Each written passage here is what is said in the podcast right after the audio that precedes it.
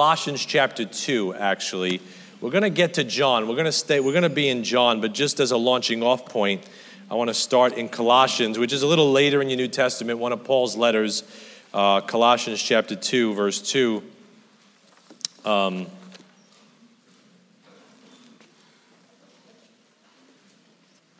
and I, I really do continue to be blessed, but one of my favorite moments of the of a Sunday morning is, of course, seeing all of you, but it's coming out of that prayer room, out of the library where we pray at 10 o'clock, and seeing all the kids just like playing in the lobby and stuff like that. And yes, they're loud and they're noisy and they might knock you over with a hip check, but it's life, man. I, like, I enjoy it. I, I, I love seeing them together. And um, like a wise father, and many, there are many fathers in here, and maybe some fathers to be in here. Like a, like a wise father, the Lord doesn't reveal everything about himself right away.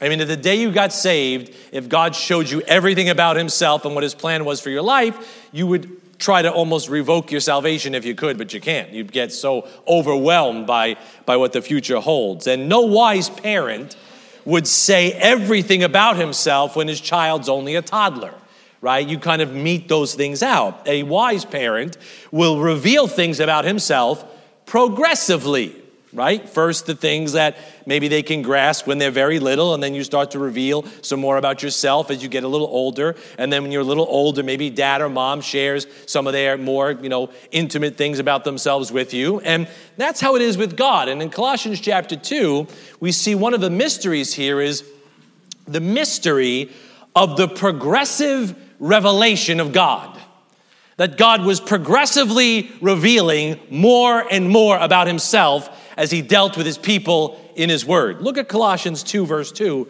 It says, and it's his prayer there, that their hearts might be comforted, being knit together in love, and unto all riches of the full assurance of understanding, to the acknowledgement of the mystery of God and of the Father and of Christ.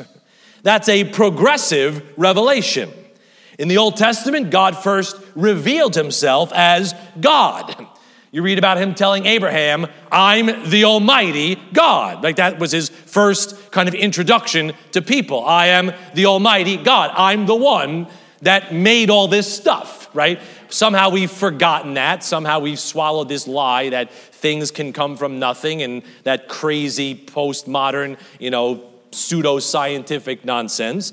Uh, and then to the nation of Israel, God started forming a people, and He revealed Himself to that people as Father, as someone that would beget a nation. He called Israel His son. It wasn't just I'm God, but now I'm Father. I have a different relationship. I have a kind of fellowship with you. I want to speak to you, Israel. But for the church, that ultimate revelation of God, that final progression is we see that this big, mighty God became Christ, the anointed Savior of the world. The one that wants to put us in this thing called the church together, make us one body with Him. So you see there a progressive revelation of God God, Father, Christ. Now, this, progr- this progressive revelation of God becomes more and more personal to you, right? It's more and more intimate from the big God, God, God, God to the Christ that hung on the cross in your place. That's increasingly more intimate, increasingly more personal. It's God revealing more and more of Himself to you. But in the upper room, if you want to flip over to John now, and go to John 13 actually, in the upper room where we've been reading through, we see another progression, which is connected to this progression. But in the upper room, we see the progressive relationship of God to his disciples. We see another progression. In John 13, Jesus Christ calls his disciples servants. In John 15, Jesus goes on to call the disciples his friends. And then in John chapter 20, after the resurrection, Jesus Christ refers to his disciples as brethren. Servants, friends, brethren. Now, the progressive revelation of God is about the Lord relating to us God, Father, Christ. Our progressive relationship with God is all about how we relate to Him. How we learn more and more about our relationship to Him servant, friend, brethren, family.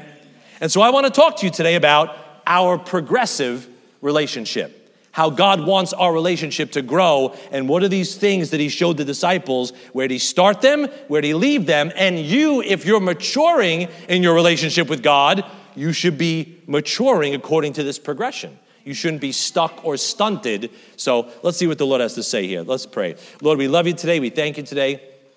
Thank you for the good spirit already, the songs, the, the, the shout in the camp, Lord. I pray I wouldn't quench that, Lord. Help me, Lord, to stoke that fire, Lord. Let there be some joy and some zeal and some passion. Let there be some attentiveness to your word, Lord. Let us enjoy being with you and being with each other today, Father. Let us drop all the airs, drop all the religion, drop all the formality. Let us, Lord, just relax, be together, and hear what you have to say. Let us not be moved away from the simplicity that is in Christ, dear Lord. And if someone doesn't know you today as Savior, May they start there, Lord. May they receive Jesus Christ as their Savior, their Christ, and be born again. We trust you for the increase, Lord, in Jesus' name. Amen. So let's look at John chapter 13. Let's start at verse 13. And we're just going to walk through this progression here our progressive relationship with God, right? Let's start where, God, where Jesus Christ starts in that upper room. The first way we relate to the Lord is as his servants. His servants. John chapter 13, verse number 13. See it there? Ye call me master and Lord, and ye say, Well, for so I am. If I then, your Lord and master, have washed your feet, ye also ought to wash one another's feet. For I have given you an example that ye should do as I have done to you. Verily, verily, I say unto you, the servant is not greater than his Lord, neither he that is sent greater than he that sent him. If ye know these things, happy are ye if ye do them. Please see that the first role Jesus Christ ascribes in his disciples is servants. It's kind of the first thing you got to get. You're his servant. You're here for him. He's not here for you. All right, that's a shock to your senses, I know, but that's the truth. A servant is someone who's in subjection to someone else. Can I ask you this question? Are you submitted to the Lord? Are you in subjection to Him? That's where you got to start because if you're not in subjection to Him, if you're not submitted to Him, that doesn't mean you're His slave. That just means you know He's God and you're not. you know He's right and you're wrong when you cross each other, right? That subjection, that submission, He says right there, if I then your Lord, right? You're supposed to be submitted to a Lord. You're supposed to kind of bow your will to a Lord, yield yourself to a Lord. You don't tell a Lord what to do, a Lord tells you what to do. That's where we start in our relationship with God and how we relate to Him. A servant is someone who's been purchased. Have you been bought with a price? Oh, let me ask that again. Have you been bought with a price? Remember those nails and those spears and those whips and that all that scourging and that passion and that agony? That was a price that was paid. He says right there in verse 14, I'm your Lord, you're supposed to be submitted to me, and I'm your master. Now, I know that bucks our trend, and we hate hearing even those words in today's modern, you know, 21st century sensibilities, but guess what? Jesus Christ is your master. The Bible says, one is your master, even Christ. He's your master. He purchased you with his blood. So he's your master. He owns you.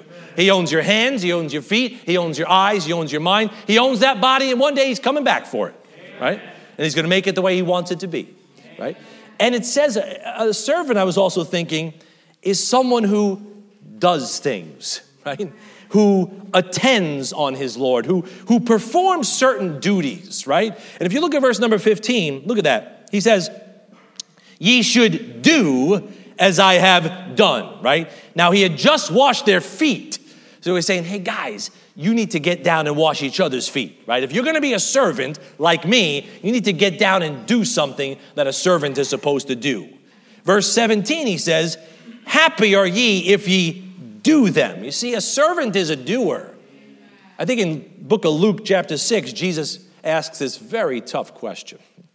And why call ye me Lord, Lord, and do not the things that I say. Why aren't you doing what I say if you're telling me that you're my, that you're my servant? And I was thinking about this in terms of children, right? The first stage of child development with parents. You know what that child is learning first?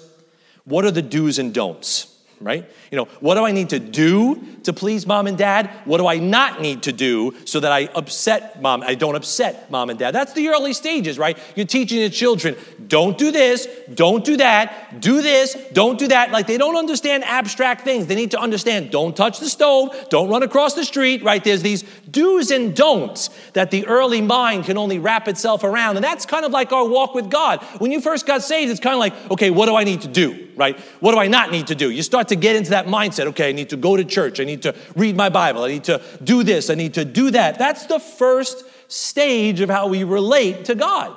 As a servant, what am I supposed to do?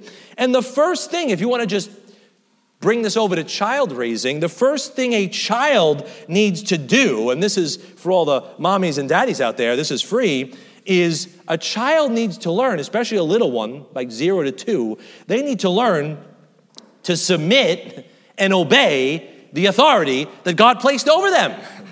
You don't have to explain to a one year old why you shouldn't stick your fingers in an electrical socket, right? They just need to know mommy and daddy said don't do that, and they need to learn to respect the authority that God placed over them. Because it says in the book of Galatians, chapter 4, verse 1, in those formative years, guess what? The Bible says, a child differeth nothing from a servant. A child, a little one, needs to learn I need to do this and I need to do that. And guess what, mommy and daddy? You are like God in that house. They're learning to obey you so that one day they can learn to submit to God. And if they never learn to obey you, how are they ever going to believe God? It's a God setting up a pattern and a picture there. It's the same with our walk with God. In the beginning, we have to take this mentality like, okay, you're God, I'm your servant, what do you want me to do? Right? That's a good place to start. Go to Acts chapter 9. Go to Acts chapter 9. I could see you're excited about that one, right? Your Adamic nature is screaming right now. You can't tell me what to do. That's, how do you raise your children like that? Yeah, guess what? Don't raise your children like that. Guess what? If a child never learns to obey and never learns to submit, guess what? They're going to grow up and spend time with Vinny Sorrentino in jail. Right? Because he works in a jail. He's not in jail. He works, he works in a jail, right?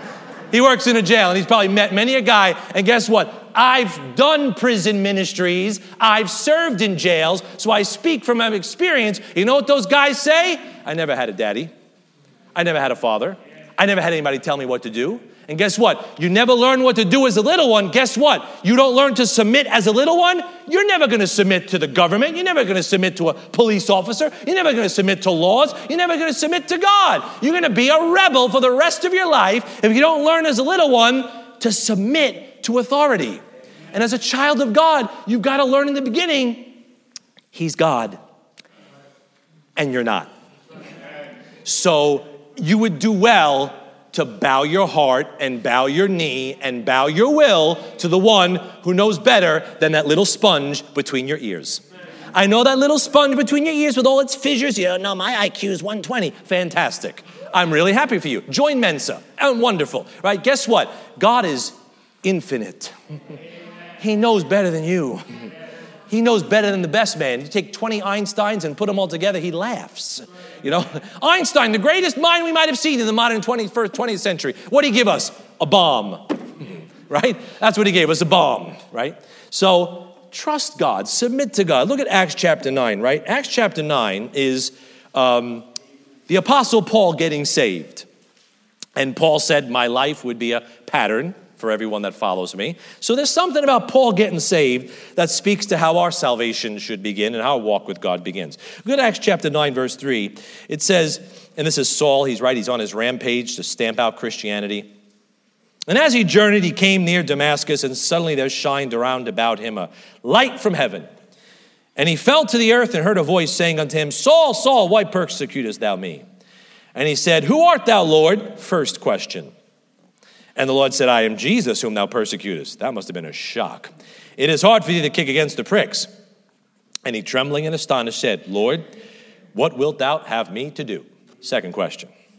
You see, the first stage of your relationship with God is learning how to submit as a servant.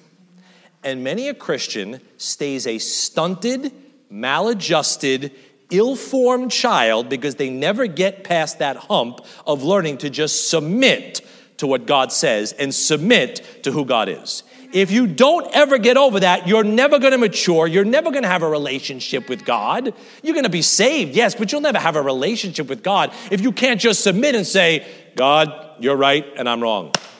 Wherever we cross, God, you're right and I'm wrong. Amen? Amen. Let God be true and every man a liar. And that every man includes the idiot you looked at in the mirror this morning, right? That person is wrong. When your grandmother crosses the Bible, she's wrong. When I cross the Bible, I'm wrong. When you cross the Bible, you're wrong. You're dead wrong. And until you come to the place where God is right and everybody else is wrong, you're never going to grow. That's the first stage. That's you submitting like a servant. Lord, what wilt thou have me to do? That is the first step. Notice that, like Paul, the first thing you need to see is who Jesus Christ really is. Lord, who art thou? Right? I'm Jesus. That's the first step, right? Think about when you wanted to get saved. You found out, you know, like Eli's testimony, right? Who was the man on that cross, right? You know, who died on that cross? And you find out it was Jesus, the Nazarene who died on that cross. Do you remember when you realized that? Do you remember when you like went to church and you heard about this man called Jesus and maybe you dabbled in religion and it really hit you that he died on the cross for you? I remember when that hit me like at 20 years old, which is some years ago now, but you know, don't judge me, but it's about some years ago now. But I remember it, I'm telling you, the Holy Spirit hit me like a shockwave. It was just like, that was a man dying on that cross. And that Romans 6.23, for the wages of sin is death, but the gift of God is eternal life through Jesus Christ, our Lord. That was like somebody took the scales off my eyes. And I realized that all those days of being an altar boy, and all those days of jingling the bells, and, and all those days of staring at the crucifix, and all those days of flipping the incense and throwing water on the casket, what the heck were we doing? You know, we throw water on the casket like it's going to make the body jump out of the thing and, and live again. We do all these things, and all of a sudden I realized that that took all that out of the way, and that was a man who died on a cross for me. Who art thou, Lord? That first question. That's what Paul got. Who art thou, Lord? I'm Jesus. Whoa. And then when he got that, look at the next question. Verse 6 Once you recognize who Jesus is, the next question has got to be All right, what do you want me to do? You died on the cross. What do you want me to do? you did that for me. Jesus, you died for me. What, what wilt thou have me to do? That's a logical next step. So, can I ask you, do you know who Jesus Christ is? Do you know who the Lord is? Yeah, you're afraid to answer yes because you know I'm going to get you with the second question. you know who Jesus Christ is? Yes, you did. Let me ask it this way Are you saved? Yeah. yeah, then you know who Jesus is. You know who that one was on that cross. Well, then, have you asked God what you're supposed to be doing? Lord, what am I supposed to do with my spouse? What am I supposed to do with my family? What am I supposed to do with my money? What am I supposed to do with my time? What am I supposed to do? He'll still let you have fun but real fun, clean fun, honest fun. I think getting together and just eating today, that's my kind of fun. That's some good fun for me. That's why I'm fat. But anyway, um, you weren't supposed to laugh at that. You're supposed to say no. but anyway, I'm serious. Right? But what are some things a Christian's supposed to do? I'll give you some because I know you're wondering, so I figure I'll help you out. Are you spending time in God's Word? Bible says you're supposed to study as a workman. There's some work to do. Find out what the Bible says about your new life. Find out what the Bible says about how you're supposed to live. Hey, you're thinking about having children and you don't know what the Bible says about children? You're nuts. You want to you asking God to give you a spouse and you haven't searched the Bible and figured out what a godly spouse and how to treat a godly spouse and what even the qualifications of a godly spouse are, you're cuckoo for cocoa puffs. Like you're crazy. You got to find out what God says before the whole thing happens. Right? Man up and get in there. How about another one? Are you praying? Bible talks about in Colossians 4:12 laboring fervently in prayers. It's prayer. It's work to pray. It's work to take the time out and bow your heart and push the devil away, saying, Who are you talking to? The ceiling? Who are you talking to? There's nobody there. It takes work to sweat and plead and ask God to have mercy on your children, have mercy on your church family, raise people up from beds of affliction, save lost ones. That's work. You could all do that work. You could do it sitting here right now. Pray for me. Hey, how about another work? Are you turning from sin? Turning from your idols? Bible calls that the work of faith. It's a faith is supposed to make you do something. That's a good thing, turning away from that old life. How about this? Are you loving each other like you should? Good preaching, brother. Are you? Bible says by love serve one another. Are you assembling together? Hard to love on somebody when you don't see them. Are you forgiving one another? Are you helping each other out? I mean, Galatians chapter 6 says, Bear ye one another's burdens and so fulfill the law of Christ. That's some doing you can do. How about this one? Are you letting the lost world know there is a Savior? Amen. Bible calls that the work of an evangelist the work of getting your butt up out of your comfort zone and taking the gospel to somebody that doesn't know it and needs it. That's a good work. There's some work for us to do as God's servants. And the first thing you've got to get in your relationship with God is that you are God's servant. I don't want to say that 10 more times, so you better get it, right? You and I are God's servant. You were saved to serve God. You were created for His pleasure. God doesn't serve you, you serve God. Now, He's a benevolent master, He's a gracious Lord. There's a lot of guys you work for that are jerks. And you, you know, you toe the line and do what you got to do because you need what they got to give you. But God's got some things to give you richly. Why don't you serve Him more? Why don't you love Him more? Listen, if the Lord came back this afternoon, how much of what you worked for would be wasted? Right? All the stuff we work for and invest in and struggle in. You know what? If the Lord came back this afternoon, I got to ask myself, how much of it is going to count for anything past the next five minutes?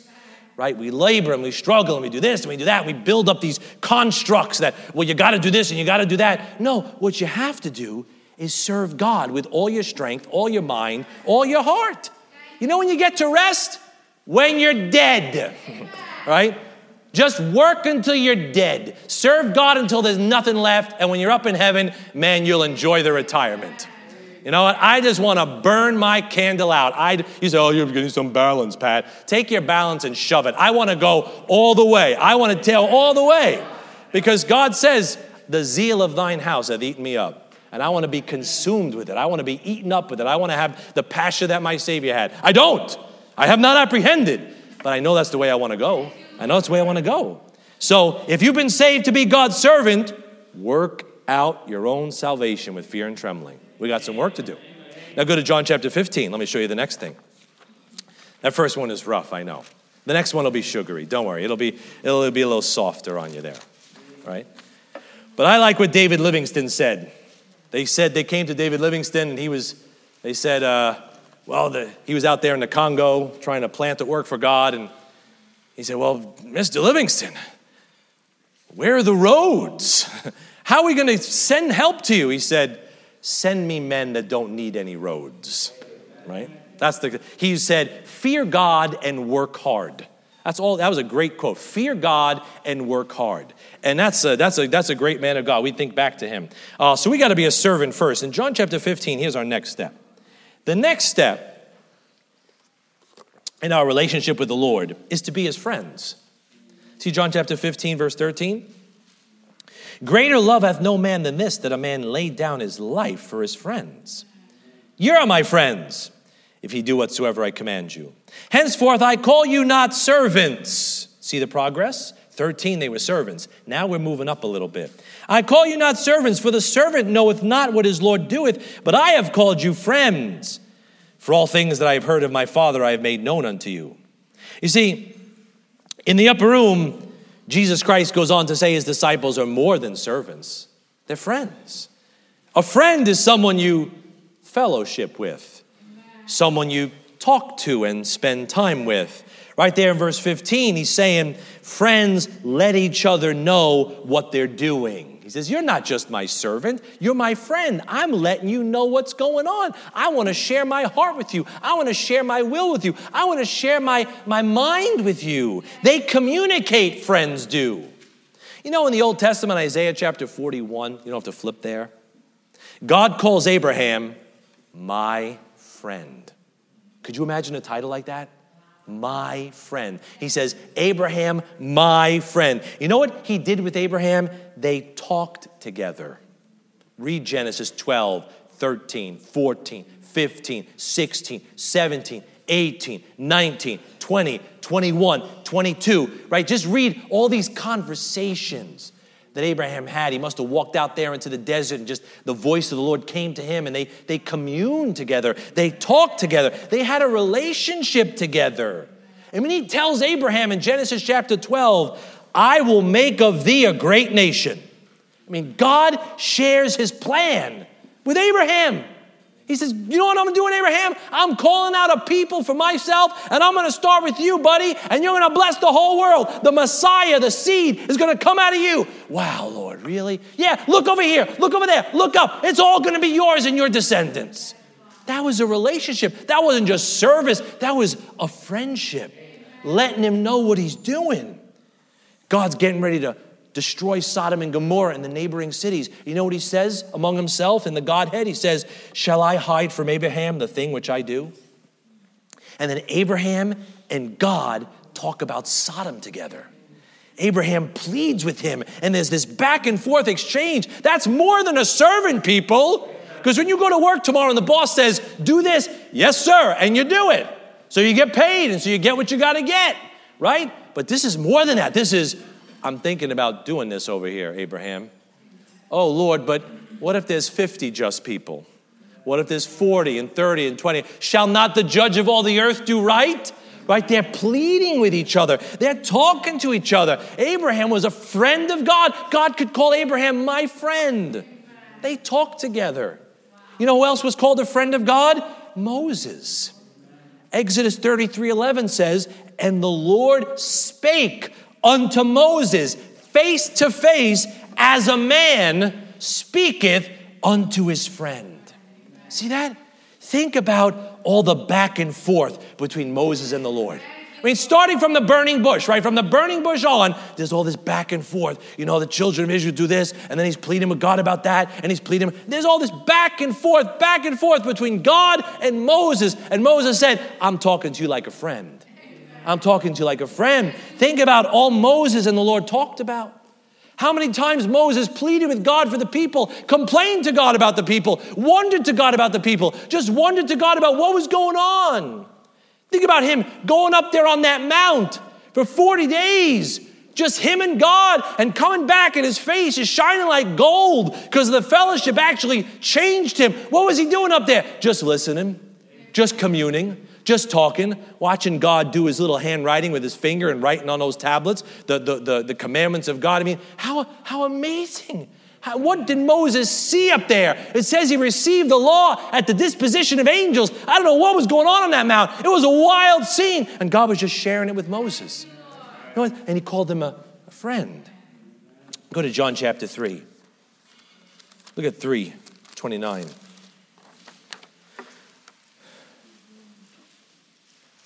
This is John the Baptist speaking. And he says this in John 3 29. He that hath the bride is the bridegroom.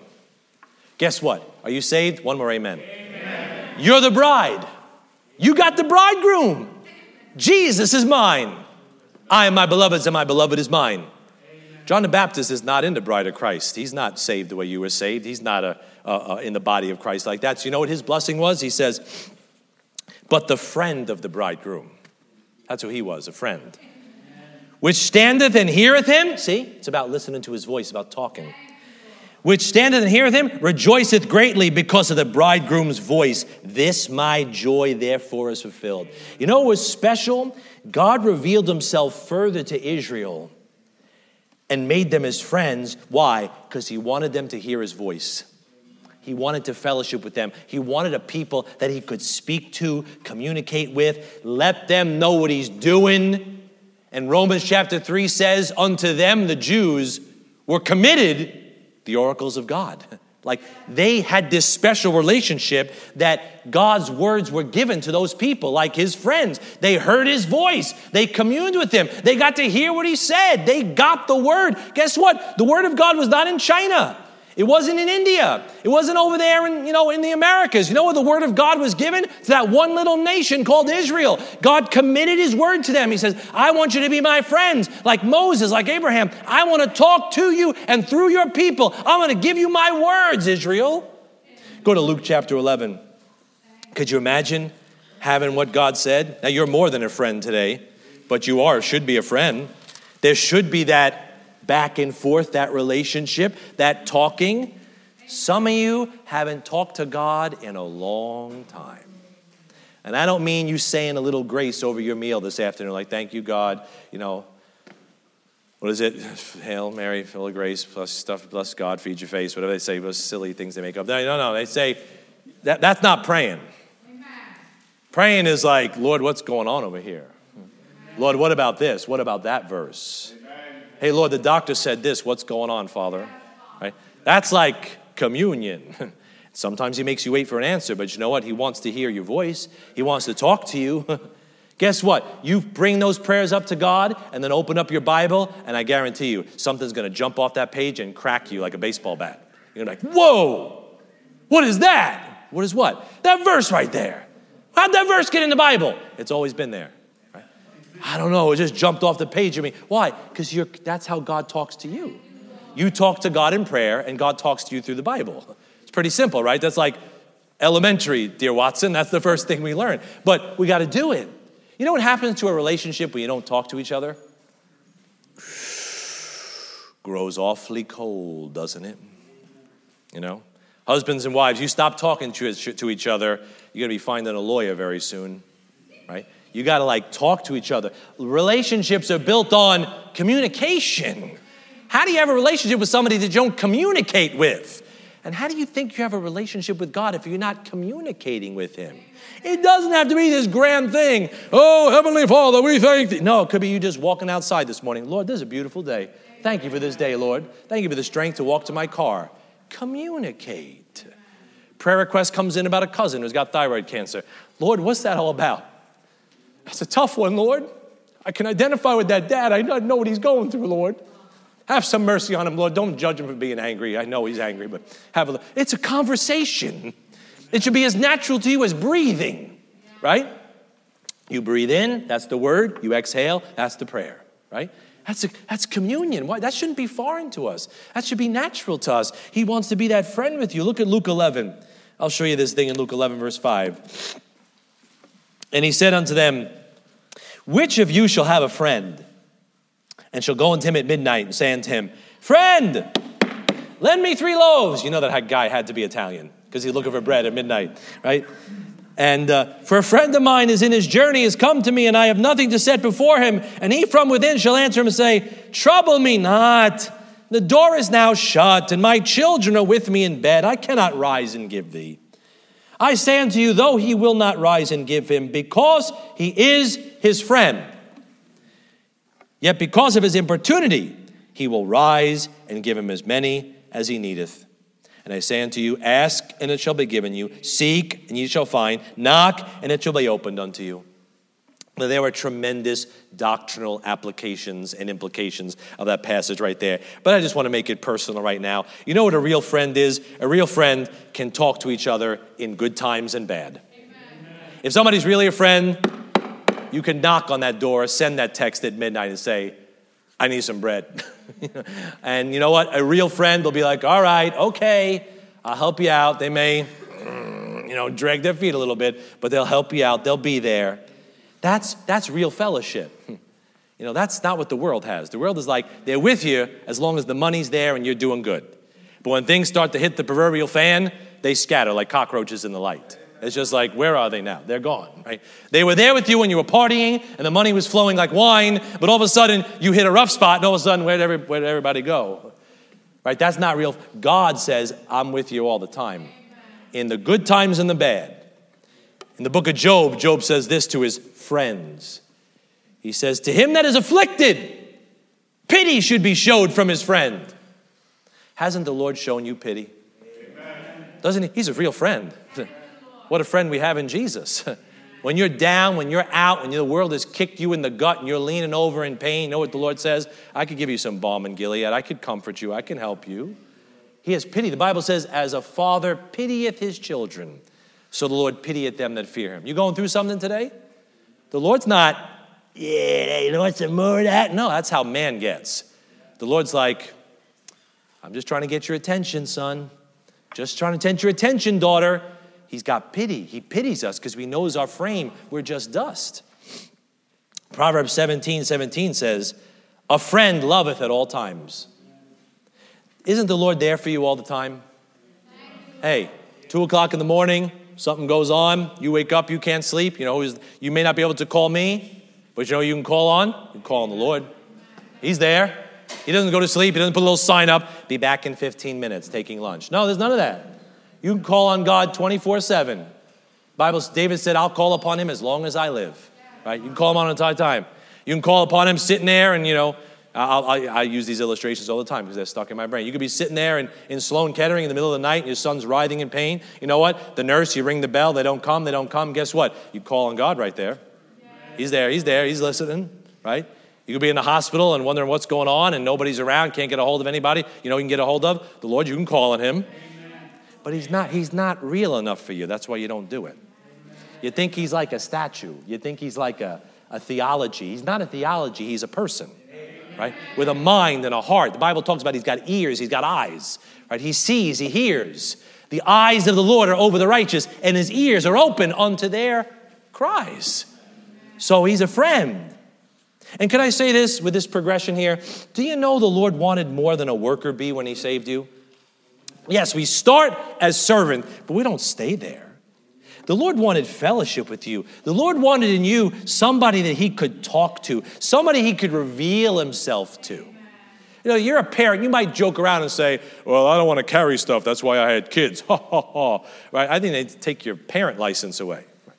Because your kids, yes, they're supposed to work, they're supposed to do stuff, they're supposed to get out there in the yard and do all the things you want them to do. That's good for them to get off the screen and break a sweat, right? That'll be good for them. It's good for your body to sweat every day, right? To get out there and sweat. Get out there with a shovel, dig a trench, you know, mow the yard, clean up the clippings, wash the dishes. It's good for you to do that. You're welcome, parents, all right? It's good for you to do that. But you don't just have children so you have slaves, right? They're not just your little minions that you send off into a room, illumination, right? You just send them off. No, they're they're supposed to have, as time goes on, a relationship, you know? That progressive revelation of God affects our progressive relationship with God because guess what? You couldn't have deep conversations over the bassinet. You know, when they're first born in the bassinet, it's like, wow, I think she winked. I think she smiled. Oh, no, that's gas. Okay, that's gas. She had gas. Look at that. And oh, oh, ooh, that was a big one, honey. Look at that. You know, that's, that's pretty much it. You know, you're watching that little flesh ball just fart and, you know, eat and yeah, do the little thing. That's that's about it. You're not, you know, you know, I want to tell you about, you know, what my plans are for your life and you know how I came to know Jesus Christ and you know what my past was like and how I came up out of the gutter in Jesus. You're not going to tell that over the bassinet. Right? You wait for that child to grow up a little bit. When I was little, wasn't, wasn't your dad like that when you were really little? When I was really little, my dad was like God, right? My dad was like, he was scary. He was big and he was powerful, and I didn't want to cross him because he, you know, he grew up in like, he grew up in like West Side Stories. Like he was fighting all the time and in gangs all the time and getting recruited by the mafia and stuff like that. And I was just like, I'd hear these, oh, my dad was this big, strong guy to me. But you know what happens? You get older, and then he starts to share his mind with you He starts to share his heart with you. That's how it is with God. In the beginning, it's like, God, God, God, God. And then you start to realize he wants to be that friend. He wants to talk. He wants to reveal. He wants to communicate. When you're a baby believer, you focus on what to do. But then you walk with the Lord a little bit, you start to realize, Lord, let's talk a little bit. It's more than just service, it's, it's communications, it's friendship, it's fellowship. Like Abraham, like Moses, you can have that back and forth with God, right? You can talk to each other. That's progress, that's maturing, that's moving up in your relationship with God. Go to Song of Solomon, shall we? Go to Song of Solomon. We'll finish up this point right there. Song of Solomon.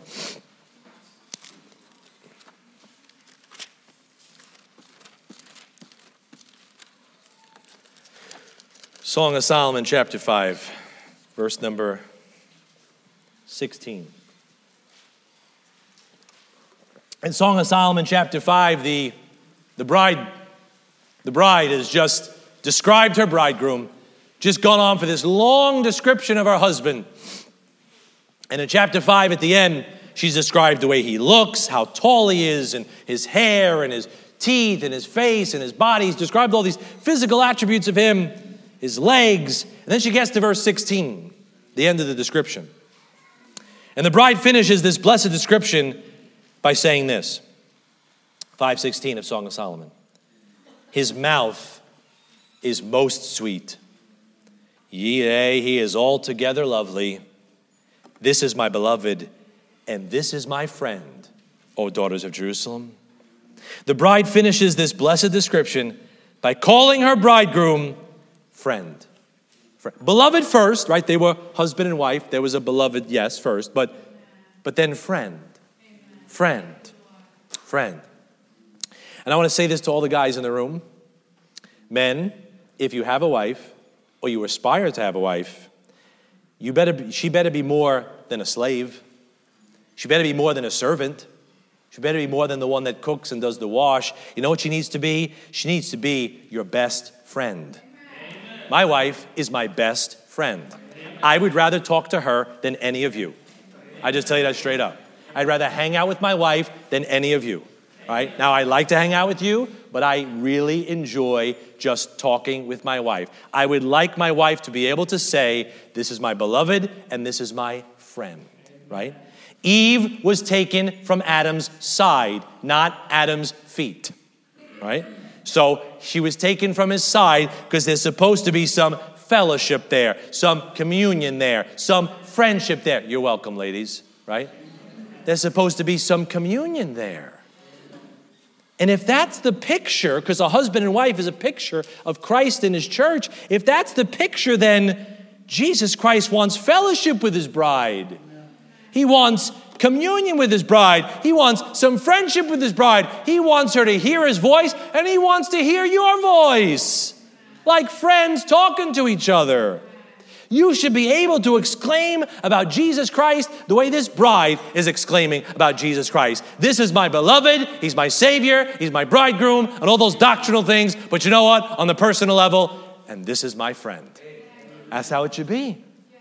You should be able to sing with all the saints. What a friend we have in Jesus. And finally, John chapter 20. See the progress? Servant, friend, and now we go on to our last thing here, and it's brief. John chapter 20, verse number 15. The last designation the Lord gives to his disciples is brethren. Brethren. Now we know the scene here. Mary is weeping outside the sepulchre, and the, the, the tomb is empty, and she doesn't understand. And in verse 15, we'll pick it up, and it says, Jesus saith unto her, Woman, why weepest thou? Whom seekest thou? She, supposing him to be the gardener, saith unto him, Sir, if thou have borne him hence, tell me where thou hast laid him, and I will take him away. Jesus saith unto her, Mary. She turned herself and saith unto him, Rabboni, which is to say, Master. Jesus saith unto her, Touch me not, for I am not yet ascended to my Father, but go to my brethren and say unto them, I ascend unto my Father and your Father, and to my God and your God. Amen. Look at that. Verse 18 Mary Magdalene came and told the disciples that she had seen the Lord and that he had spoken these things unto her. First, if there's nothing else you get today, notice how Jesus Christ, in the atoning plan of God, stopped to comfort a weeping disciple. That's tremendous. You know how he stopped a, blind guy on the road and Jesus stood still? Here he is. He's got to go up there and finish the atonement. So don't touch me. Don't defile me yet. I got to go into the presence of God like that high priest. But he stopped to comfort a disciple. That's free. I just stuck that in there. So if you're going through something today, God will stop for you and dry those tears and put them in his bottle. But after that resurrection, the Lord shares this blessed news with the weeping disciple that now we're brethren. My God's your God. My Father's your Father. We're family. He says that after the resurrection, right? Now, being brethren involves family. It involves sharing a common bond. It involves walking in unity. He's like, wow, we got the same God now. We got the same Father now. Now, I know out there in the world people call each other brother, right? Firemen, right? Fire people, firemen, I don't know what I'm supposed to say, right? They call each other, sorry, Matt, I don't know what I'm supposed to say. Supposed to call each other, they call each other brother. Guys on the job, right? My, my, uh, my chapter chair, like, have a good weekend, brother. I'm like, yeah, sure thing, Ray. You know, so. Um, they call each other brother. I mean, I work with a lot of ladies, so it's, I don't call them sister. Hey, sister, right? But, you know, this is the thing. Guys on the job will call each other brother. But in verse 17, that's not bad. I'm not saying that's bad, but that's, that's built on nothing. That's built on nothing. You're not really brothers. Uh, but in verse 17, right there, if you read that, he's saying if you share a bloodline with Jesus Christ, you are really brothers in Christ. Like there's an eternal bond there. There's something real there that extends when the workday ends. You say, I say, hey, brother, how's it going? I'm not just using some Christian verbiage. Like, you're my brother, you're my sister. That's a real bond we share because somebody rose again from the dead and allowed us to all be born into the same family. Like, that's a real bond there. Before the resurrection, the Lord didn't really call his disciples brethren. One time I'll show you he did, but you don't see him addressing them as brethren a lot. In one fact, in John 11 11, he goes to that tomb where Lazarus is dead and he says, Our friend Lazarus sleepeth. Not our brother Lazarus, not our boy Lazarus. He says, Our friend Lazarus, Lazarus sleepeth. Now go to Luke chapter 8. Let me show you the one time where he alludes to his disciples as brethren. It's very important about what is it that really bonds us together. What makes disciples brethren?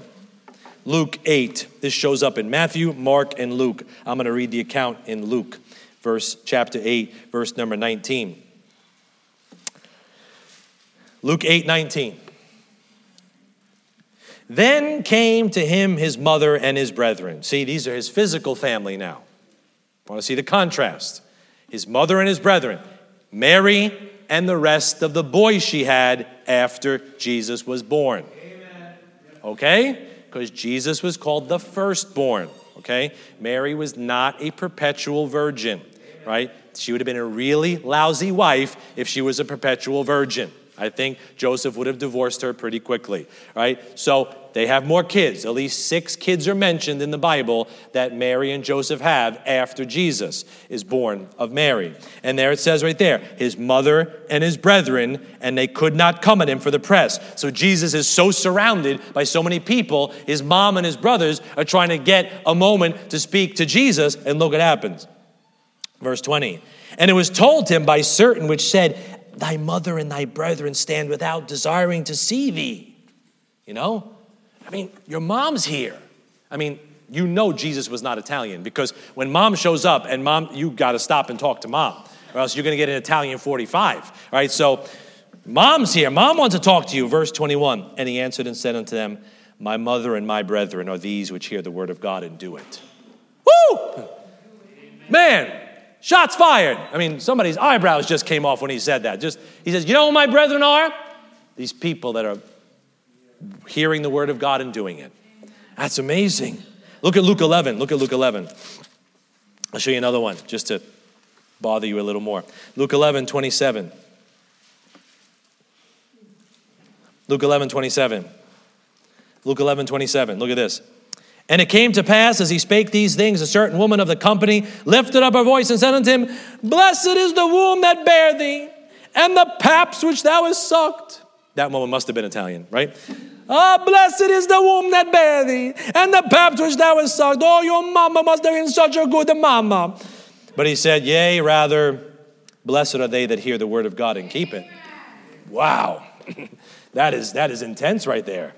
Now, Mary was a good woman, but the only brethren Jesus referred to had the common bond of that book. That's what Jesus said is the measure of my brethren. That's what makes you one of mine. Are you doing and following what that book says? So if you're sitting today and you say, I think Jesus is a pretty good guy, have you done what that pretty good guy says you need to do to have your sins forgiven? I think Jesus was a great teacher. Do you know what he taught about salvation? He said, Except ye repent, ye shall all likewise perish. He said, Ye must be born again. He said, I am the way, the truth, and the life. No man cometh unto the Father but by me. You think he's a pretty good guy? Then why aren't you doing what he said?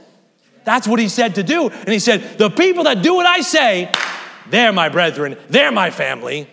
He didn't recognize any earthly bonds. The Lord didn't care about his mother, or, and he cared about her, I don't mean it that way, but he wasn't preoccupied with any earthly connections. The only bond God cares about to qualify for his family is obeying that book and what it says. So, have you obeyed the gospel? The Bible says, Believe on the Lord Jesus Christ and thou shalt be saved. That's a command. Have you obeyed it? You're not his brother if you haven't obeyed that. You could have come to church. You could have gotten right up to the front. You could come stand up here, you know, and, and just, wherever you think you need to stand, kiss a crucifix if you want to. Get as do as many. go to Christian churches seven days a week, 24 hours a day, and say prayers and offer things and do that. But unless you've been born again, you're not in the family. Because he says the ones that are in the family are the ones that hear and do what I say. And Jesus said, These things I say unto you that ye might be saved. Are you saved? Then you're in the family. If you're not saved, you're not his brother. You're, you're just, you're listening to him, but you're not his brother. And it's after the resurrection, Jesus Christ made it possible for all these men to be part of his family.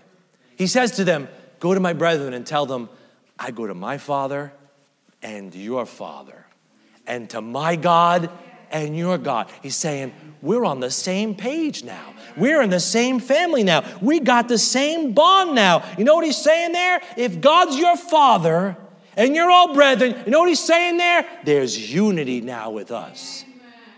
You see it coming? You see the sledgehammer coming?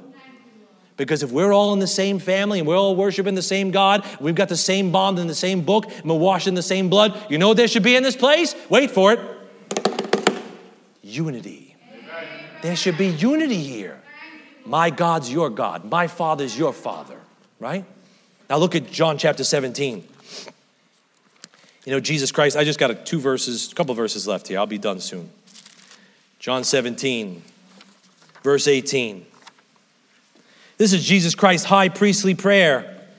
It's the last recorded prayer in the Bible, right? He's got this whole chapter is just Jesus praying in that upper room. Look at one of the last things he prays for is as thou hast sent me, 17, 18, I'm sorry. As thou hast sent me into the world, even so have I also sent them into the world, meaning his disciples. And for their sakes I sanctify myself, that they also might be sanctified through the truth. Neither pray I for these alone, but for them also which shall believe on me through their word, that they all may be one. As thou, Father, art in me, and I in thee, that they also may be one in us, that the world may believe that thou hast sent me. That's Jesus Christ's last prayer, and he's asking the Father, let there be unity among your people. Let there be unity among my brethren. Let there be unity in the coming church. That's what he's asking for.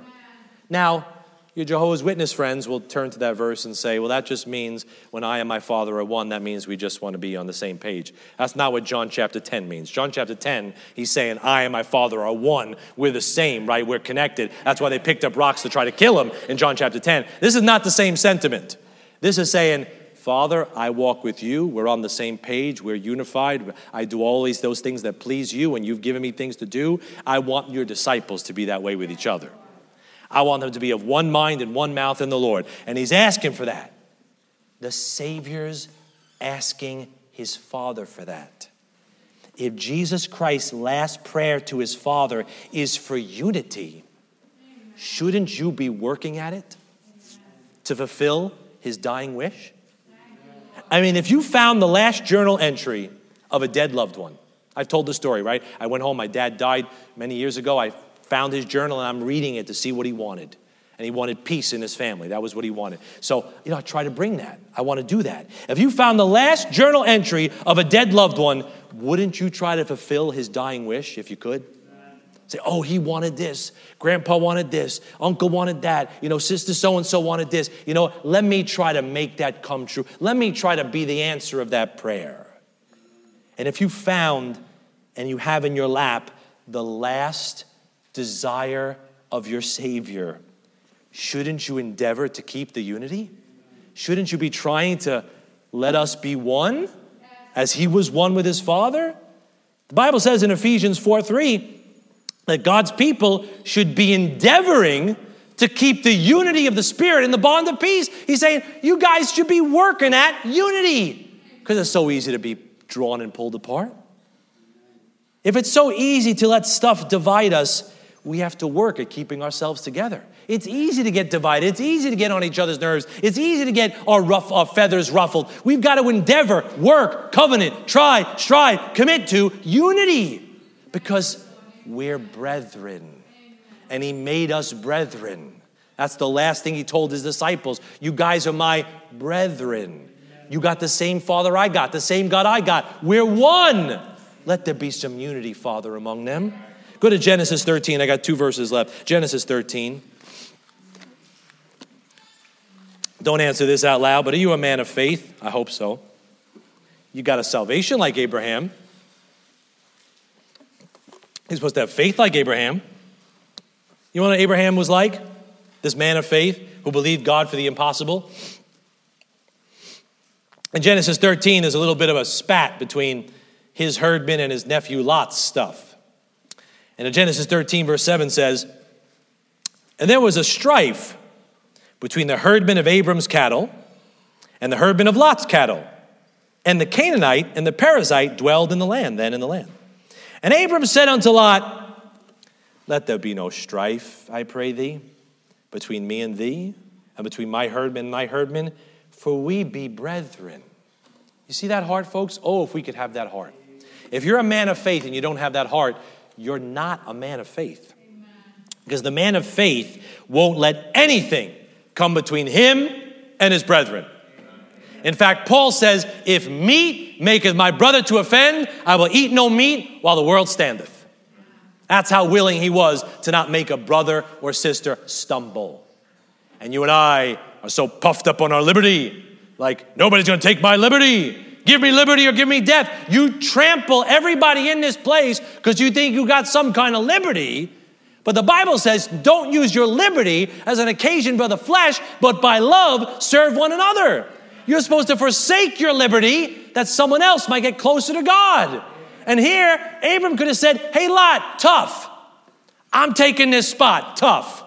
He said, You know what? We're brethren. There should be no strife. I'll go over here, and you could just go over there. Where are the men of faith like that?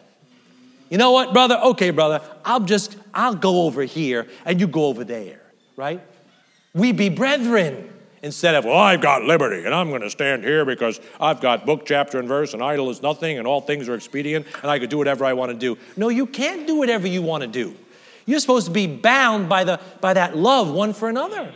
And if we be brethren, let there be no strife. Don't foment strife in here. Don't elicit strife. Be on guard against strife. It's so easy. It was just some herdmen and some cattle disagreeing about their stuff, and it was causing such a ruckus that the man of faith took the first step and said, I got to maintain unity. I got to endeavor to keep unity. So if you got beef with anybody in here, if you've stepped on toes in here or another Christian somewhere somehow, you know what? If you're a man of faith, be the bigger one. Take the first step. I say, you know what? I'm going to endeavor to keep the unity of the Spirit in the bond of peace. I hope you wouldn't be somebody that would let something slip in and divide this place. You wouldn't be somebody that would let something slip in and divide the body for which Christ died to call us brethren. Unity. You know what that is? That's the mature level. Oh, I'm a servant. I'm going out. I handed out all these tracts. I did all this. That's wonderful. That's great. And you know what? I prayed and did this and I'm reading my Bible. Um, you're a friend, that's great. But the top tier is the one that's willing to lay his liberty down that unity might be maintained. That's called charity. And charity is the bond of perfectness. Charity says, though I give my body to be burned and feed the poor and do all these things and have not charity, it profiteth me nothing. Right? Charity is the top tier. Charity is the ultimate mark of maturity. That somebody could step on your toes and you could say, It's all right, brother. That's charity. Now, some of you say, Not me. Maybe I'm a loiky under the table. No, that's not. No. You got to be willing to spend and be spent. Right? You say, I don't like that. Welcome to the ministry. Welcome to Christianity. I think Jesus, I think everybody forsook him and fled when he was at the cross, right? But one, was he like, oh man, I can't believe it. I'm up here dying on the cross and all these punks dipped on me. I can't believe this. No, he still loved them. He brought them fish on the fire when he got risen from the dead, right? He said, Children, have you any meat? He brought them and he rescued them and he redeemed them and he restored them. Charity, that's God's love in action. That's what maintains unity. The Bible says that the bond of perfectness is charity. That's what keeps us together. It's like the glue that holds this thing together. Why are we so patient with the world, but won't have any charity with the brethren? Boss does something dumb, you know, crazy uncle does something dumb, you know, neighbor does something dumb, you know, you'll, you know, you know, that's just the way they are. Christian does something dumb to you, oh, that's it. I'm not coming back there. I'm not sitting by that one. I'm not doing. My own people. Like, lighten up a little bit. Right? Take your little black book. I know you got your little mental black book of all the offenses everybody's ever done to you, you know. You would never tell anybody, but you got them all cataloged and categorized and topically arranged with tabs so you can turn to them easily. You know what? Take that thing and throw it in the ocean. Let there be some unity. Well, I know this one, I know that one. Stop looking at each other with that eye. Stop eyeing each other like that. That's like Saul, how he eyed David with that envy. Just come on, man. Let there be some unity. Go enjoy lunch together and sit with people that you don't always sit with. Just get to know each other. You're going to be in heaven forever together. Might as well fellowship down here a little bit. Go to Acts chapter 9. I'll end in Acts chapter 9. Is that making any sense? All right, all right. Acts chapter 9. We be brethren we be brethren. Now, Saul was a rough dude, right? He was a rough dude. He's going around killing Christians, trying to drag them around and kill them and shut the church down single handedly. God saves him, right? Now, put yourself in a Christian and a believer's shoes back then. Paul, Saul, is a notorious Christ destroyer. He's, he's looking to wipe Christians out everywhere. And Word gets around that this guy, Saul of Tarsus, gets saved. Are you the first one to go ask him to lunch? Probably not. Probably like, I don't know. Is this a trick? Is this a trap? Um, we gotta be wise, brother. You know, is this a trick? Is this a trap? I don't know. That's how we would. That's how it probably would be. You might have had family members that were killed by, at the hands of Saul. You might have been related to somebody that he dragged to prison. I'm sure there was a little like, you know, he walked into a room, it was like Moses parting the Red Sea. Everybody just stepped away from him. But God grabs this guy Ananias in Acts chapter 9, verse 10, and says this. And there was a certain disciple at Damascus named Ananias, and to him said the Lord in a vision, Ananias. And he said, Behold, I am here, Lord. He's a good servant. And the Lord said unto him, Arise and go into the street which is called Straight, and inquire in the house of Judas for one called Saul of Tarsus. For behold, he prayeth and hath seen in a vision a man named Ananias coming in and putting his hand on him that he might receive his sight. Then Ananias answered the Lord, answered, Lord, um, um, Lord, um, I have heard by many of this man how much evil he hath done to thy saints of Jerusalem. And, and here he hath authority from the chief priest to bind all that call on thy name. But the Lord said unto him, Go thy way for he is a chosen vessel unto me to bear my name before the Gentiles and kings and the children of Israel. For I will show him how great things he must suffer for my sake, for my name's sake. Watch those next three words. And Ananias went. You know what that is? That's a mature believer right there. God, you told me to love him, I'm going to love him. You told me to reach out to him, I'm going to reach out to him. He went his way and entered into his house and putting his hands on him said, Saul. No, no, no, that's not what he said. Amen. He said, Brother Saul. Wow. The one who had been our enemy. Brother Saul. Bro- I'm sure that must have been the sweetest thing Saul had heard in a long, long time. Ananias obeying the Lord and going to Saul because God said they were brethren. And he was not going to let anything come between him. God, you said he's saved the way I'm saved. He loves you the way I loved you. Okay, then I'm going to take all that past offense and squash it. Walk into the house, and he's the one that speaks first. Hey, brother Saul. And he extends the right hand of fellowship to him. Will you obey God and do the same? Will you obey God to put the past behind you and differences aside to maintain unity with your brethren? Will you reach out and say, "Hey brother, how you doing? Hey sister, how you be?" Or you wait for them to genuflect before you? Right? No, no, no, no. Let there be no strife. We be brethren. Let there be. Let us be one. You see, I'm closing right here. Our progressive relationship with God is really about our progressive intimacy with Jesus Christ. He reveals himself as God, and we serve God. See, first, we're servants of God. See how they go together? And then we hear the Father's voice, right? The Father speaks, and his children listen. There's that fellowship we have as his friends or as friends of God. But we're brethren because of Christ. We're brethren because that God became Christ and died so we could be part of this thing called the church, a body where we could be brethren with each other. That's the maturing process. That's how God wants this thing to go. So I want to ask you are you making progress in your walk with God? Are you maturing? Or is your growth stunted? Are you stuck in the growth process and you're not letting God mature you from servant to friend to brother? See that? There's a difference.